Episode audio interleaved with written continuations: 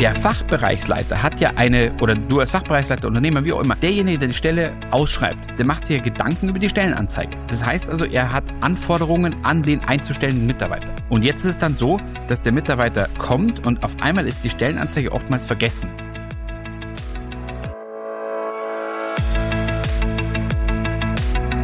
Herzlich willkommen zur Recruiting DNA. Ich bin Max und ich zeige dir, wie du als Unternehmer herausragende Mitarbeiter findest, diese dann führen kannst und last but not least zur Höchstleistung motivierst.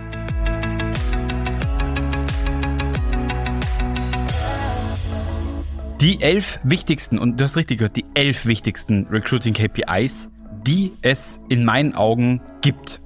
Und dazu haben wir jetzt wirklich die letzten zehn Jahre analysiert und mal geguckt, okay, auf welche KPIs kommt es an.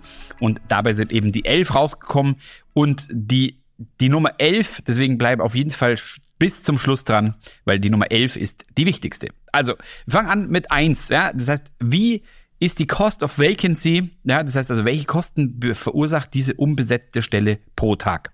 Wir sind gerade dabei, hier wirklich eine, einen Rechner zu bauen, den wir auch, den du dann auch nutzen kannst für die jeweilige Stelle.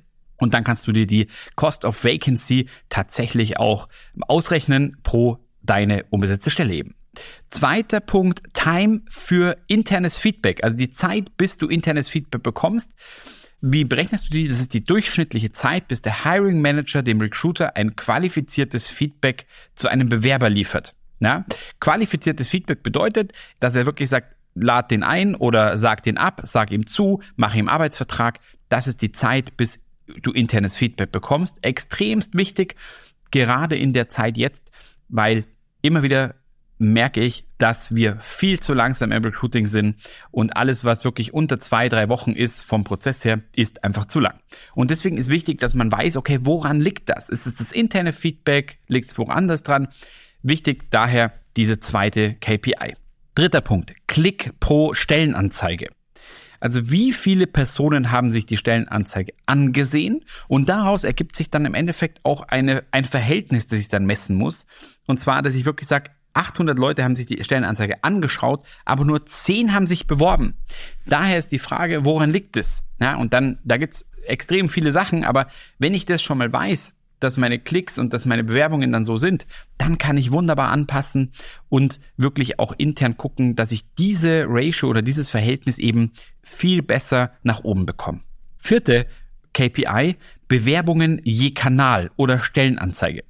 Also habe ich zum Beispiel drei Postings, entweder auf drei verschiedenen Kanälen oder ich habe eine Stellenanzeige oder eine, ein Jobportal, ich habe einen Dienstleister und ich habe vielleicht noch irgendwelche Kampagnen am Laufen im Social Media Bereich. Dass ich dann wirklich aus, auswerte, ich wollte schon sagen ausmiste, aber das wäre jetzt hier wirklich fehl am Platz. Aber äh, wie viele Bewerbungen kamen denn über welche Ausschreibung? Ja, das heißt also, kommen die auf Indeed, kommen die auf Insta, kommen die wirklich über den Dienstleister, dass ich genau weiß, okay, alles klar, für die Stelle weiß ich, Indeed funktioniert, für die andere Stelle brauche ich den Dienstleister. Wie auch immer, wichtig ist, dass du es misst.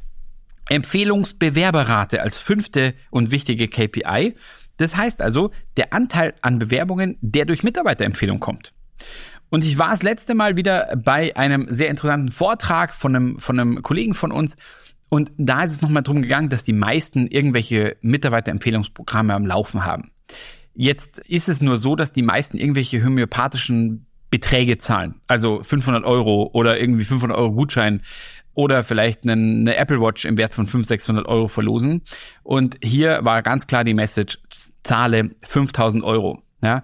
Und auch hier die Staffel. Ja? 10% bei Bewerbungsunterschrift, weitere 40%, wenn der Bewerber die Probezeit bestanden hat und die nächsten 50% wenn ein Jahr um ist. So dass das Risiko für dich als Firma oder als Unternehmen auch überschaubar ist. Ja, und wenn der wirklich ein Jahr da bleibt, dann ist es ein mega gutes Investment für dich, weil du hast einen mega happy zufriedenen Mitarbeiter, der den Mitarbeiter auch geworben hat und auch eine sehr gute Qualität.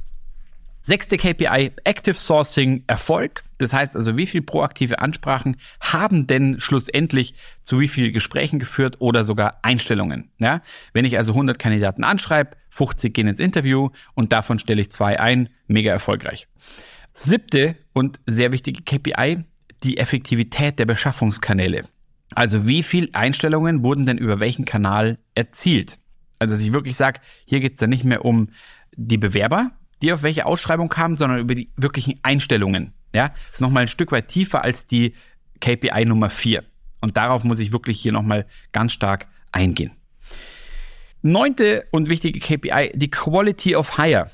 Also erfüllt ein neu eingestellter Mitarbeiter denn die Anforderungen der Fachabteilung? Wie oft, immer ganz ehrlich, Hand aufs Herz, wie oft misst du das? Ich erlebe das extrem selten. Meistens kommt irgendein Feedback, wo man sagt, ich bin nicht so ganz happy oder ich bin happy, aber man hinterfragt nicht warum. Ja, der Fachbereichsleiter hat ja eine, oder du als Fachbereichsleiter, Unternehmer, wie auch immer, derjenige, der die Stelle ausschreibt, der, der macht sich ja Gedanken über die Stellenanzeige. Das heißt also, er hat Anforderungen an den einzustellenden Mitarbeiter. So, und jetzt ist es dann so, dass der Mitarbeiter kommt und auf einmal ist die Stellenanzeige oftmals vergessen. Man hat dann andere Themen, die wichtig sind, auf einmal ist die Stelle ganz anders als davor. Und jetzt mal ganz ehrlich, wie kann ich dann messen, ob der wirklich gut ist oder nicht? Weil wahrscheinlich ist er gut, nur dadurch, dass sich so viel ändert, habe ich vielleicht als Fachbereich oder als Vorgesetzter irgendwie den Eindruck, okay, der Kandidat ist jetzt doch nicht mehr so gut, wie ich dachte. Ja, weil sich intern bei mir sehr viel geändert hat. Das heißt, der Kandidat kann auf gar nichts dafür. Ja, ich bin auch dabei. Wir müssen uns heutzutage in der heutigen Zeit sehr schnell anpassen. Wichtig aber, dass ich das wirklich mit dem Bewerber bespreche und dann die Stellenbeschreibung auch permanent darauf anpasse, dass ich auch sagen kann, okay, alles klar, Kandidat und ich als Fachbereichsleiter, wir haben beide die gleiche Vorstellung, beide die gleiche Erwartungshaltung und dann können wir extrem gut die Quality of Hire messen. Zehnter Punkt, bevor wir dann zum elften kommen, die Retention Rate. Wie viel neu eingestellte Mitarbeiter sind also nach Ablauf der Probezeit noch im Unternehmen oder ein von dir definierter Zeitraum? Ja, also das ist auch extrem wichtig. Die Retention Rate deutet natürlich auf die Qualität des Unternehmens hin, auf die Führung und dergleichen. Das heißt also, je besser die Retention Rate, desto besser ist das für dich, weil du musst gar nicht mehr so viel rekrutieren, weil deine Fluktuation sich auf jeden Fall in einem gesunden Maß hält. Ja, und Fluktuation ist nach wie vor gesund in meinen Augen. Das heißt also hier, dass man einen gewissen Durchlauf hat, um eben neues Personal einzustellen mit frischem Blick, das ist absolut in Ordnung. Und dann, last but not least, die Nummer 11, auf die du jetzt sicher gewartet hast. Natürlich die Time to Hire. Das heißt also, wie lang brauche ich, bis ich einen Bewerber, bis ich von der Stellenausschreibung bis hin zur Einstellung des Bewerbers für mich die absolut wichtigste KPI, die ganz oft irgendwie vernachlässigt wird. Warum auch immer, ich weiß es nicht. Aber wenn ich da ein halbes Jahr zum Beispiel habe, dann kann es einfach sein, dass mir die Kosten durch die Decke schießen und das Team mega unzufrieden ist, weil ich es einfach nicht auf die Kette kriege, wirklich die richtigen Bewerber dann auch innerhalb der richtigen Zeit. Und was ist die richtige Zeit in meinen Augen? Sind zwei bis drei Monate.